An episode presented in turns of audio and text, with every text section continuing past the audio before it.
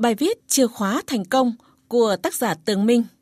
Thưa quý vị và các bạn, đối với các tỉnh Tây Nguyên, công tác xây dựng, củng cố tổ chức Đảng và tăng cường sức mạnh của hệ thống chính trị ngày càng được chú trọng, nhất là ở vùng đồng bào dân tộc thiểu số và miền núi.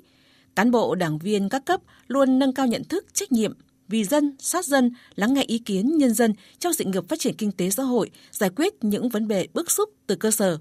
Đó chính là nhân tố quyết định, là chìa khóa cho mọi thành công.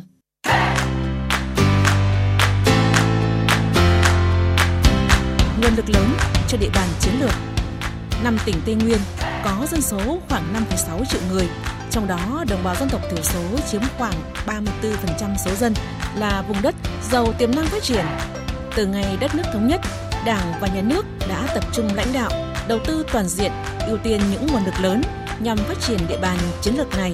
Đặc biệt, từ khi có nghị quyết số mười của Bộ Chính trị, khóa chín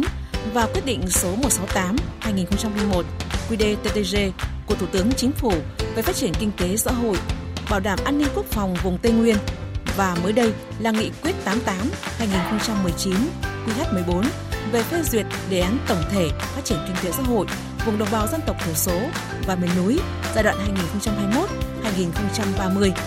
đã có nhiều chương trình dự án triển khai thực hiện trên tất cả các lĩnh vực tại Tây Nguyên. Quyết định số một trăm sáu mươi tám, các quyết định số một trăm ba mươi hai, một trăm ba mươi tư, một trăm ba mươi lăm của Thủ tướng Chính phủ đã giải quyết cơ bản vấn đề đất ở, đất sản xuất, nhà ở, nước sinh hoạt và các điều kiện thiết yếu cho đồng bào. Nhờ vậy, kinh tế xã hội vùng Tây Nguyên đã có bước phát triển nhanh, sản xuất và đời sống của đồng bào chuyển biến tích cực. Cao nguyên Ba Gian trở thành vùng sản xuất nông nghiệp trọng điểm của cả nước với gần sáu trăm nghìn ha cà phê, sản lượng bình quân đạt một phẩy ba triệu tấn hàng năm, bảy mươi hai nghìn ha hồ tiêu, sản lượng đạt từ một trăm hai mươi mốt nghìn tấn hàng năm. Cao su, điều, rau, hoa và các nông sản khác cũng phát triển mạnh. giê đê pê bình quân đầu người xấp xỉ bốn mươi triệu đồng. Cùng với việc quy hoạch, triển khai đầu tư phát triển các đô thị, các tỉnh Tây Nguyên đã và đang nỗ lực nâng cao tốc độ phát triển nông thôn, nhất là vùng đồng bào dân tộc thiểu số, rút ngắn khoảng cách thu nhập và điều kiện thụ hưởng các lợi ích an sinh. Trong đó, chương trình mục tiêu quốc gia xây dựng nông thôn mới được triển khai tích cực đã tiếp thêm sinh khí và mang lại bộ mặt khởi sắc cho Tây Nguyên. Sau hơn mười năm triển khai chương trình, Lâm Đồng là tỉnh đạt kết quả cao nhất với hai huyện và gần một trăm trên một trăm mười sáu xã đạt chuẩn. Con số năm mươi mốt nghìn tỷ đồng đầu tư xây dựng nông thôn mới tại tỉnh Đắk Lắk, trong đó có gần năm nghìn tỷ đồng huy động từ doanh nghiệp, nhân dân đã nói lên hiệu quả của chương trình. Tại Gia Lai, đến thời điểm này đã có sáu mươi trên một trăm tám mươi tư xã và một thị xã đạt chuẩn nông thôn mới. Chương trình xây dựng nông thôn mới đã góp phần cải thiện hạ tầng, nâng cao nhận thức và giúp người dân đẩy lùi nghèo đói, hướng đến sự giàu có. Đồng thời, với việc bản sắc văn hóa được bảo tồn, đồng bào còn được hưởng những chính sách ưu đãi về giáo dục, y tế, an sinh xã hội khác.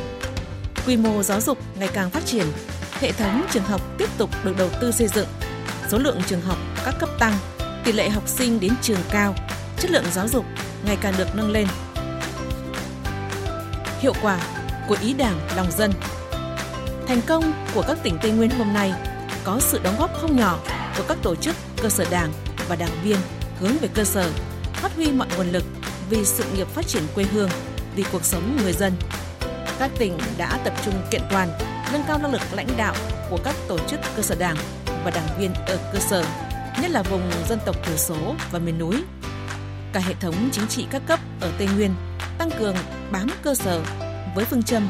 tỉnh bám tới xã, huyện bám thôn, tổ dân phố, xã bám tới hộ dân. Đội ngũ cán bộ thực sự là hạt nhân lãnh đạo gần dân, dựa vào dân để lo cho dân, lấy cuộc sống ấm no hạnh phúc của nhân dân, sự giàu đẹp của buôn làng là mục tiêu hướng tới, là thước đo của sự nỗ lực của cấp ủy chính quyền. Đến nay, toàn vùng có chín mươi chín phẩy chín mươi hai phần trăm số buôn làng đã có chi bộ, tăng mười bảy phẩy mười hai phần trăm. chín mươi chín phẩy tám mươi mốt số buôn làng có đảng viên là người tại chỗ, tăng hai phẩy hai mươi mốt phần trăm so với năm hai nghìn không trăm lẻ bảy. Đảng bộ các tỉnh tập trung chỉ đạo, triển khai nhiều biện pháp nhằm nâng cao chất lượng hoạt động của các tổ chức cơ sở đảng ở những địa bàn trọng điểm vùng đặc biệt khó khăn, phân công cấp ủy viên các cấp phụ trách sinh hoạt với những chi bộ có tính đặc thù. Các đảng bộ, chi bộ cơ sở cũng chú trọng đổi mới nội dung hình thức sinh hoạt gắn với việc học tập và làm theo tư tưởng, đạo đức, phong cách Hồ Chí Minh, giúp cho đảng viên nâng cao nhận thức, trách nhiệm và gương mẫu trong các phong trào. Từ đó, nhiều vấn đề nảy sinh ở cơ sở được giải quyết kịp thời, đời sống của nhân dân cải thiện, an ninh trật tự ổn định, xác lập sâu sắc niềm tin của nhân dân và đường lối lãnh đạo của Đảng, sự quản lý điều hành của nhà nước. Lâm Đồng là một ví dụ.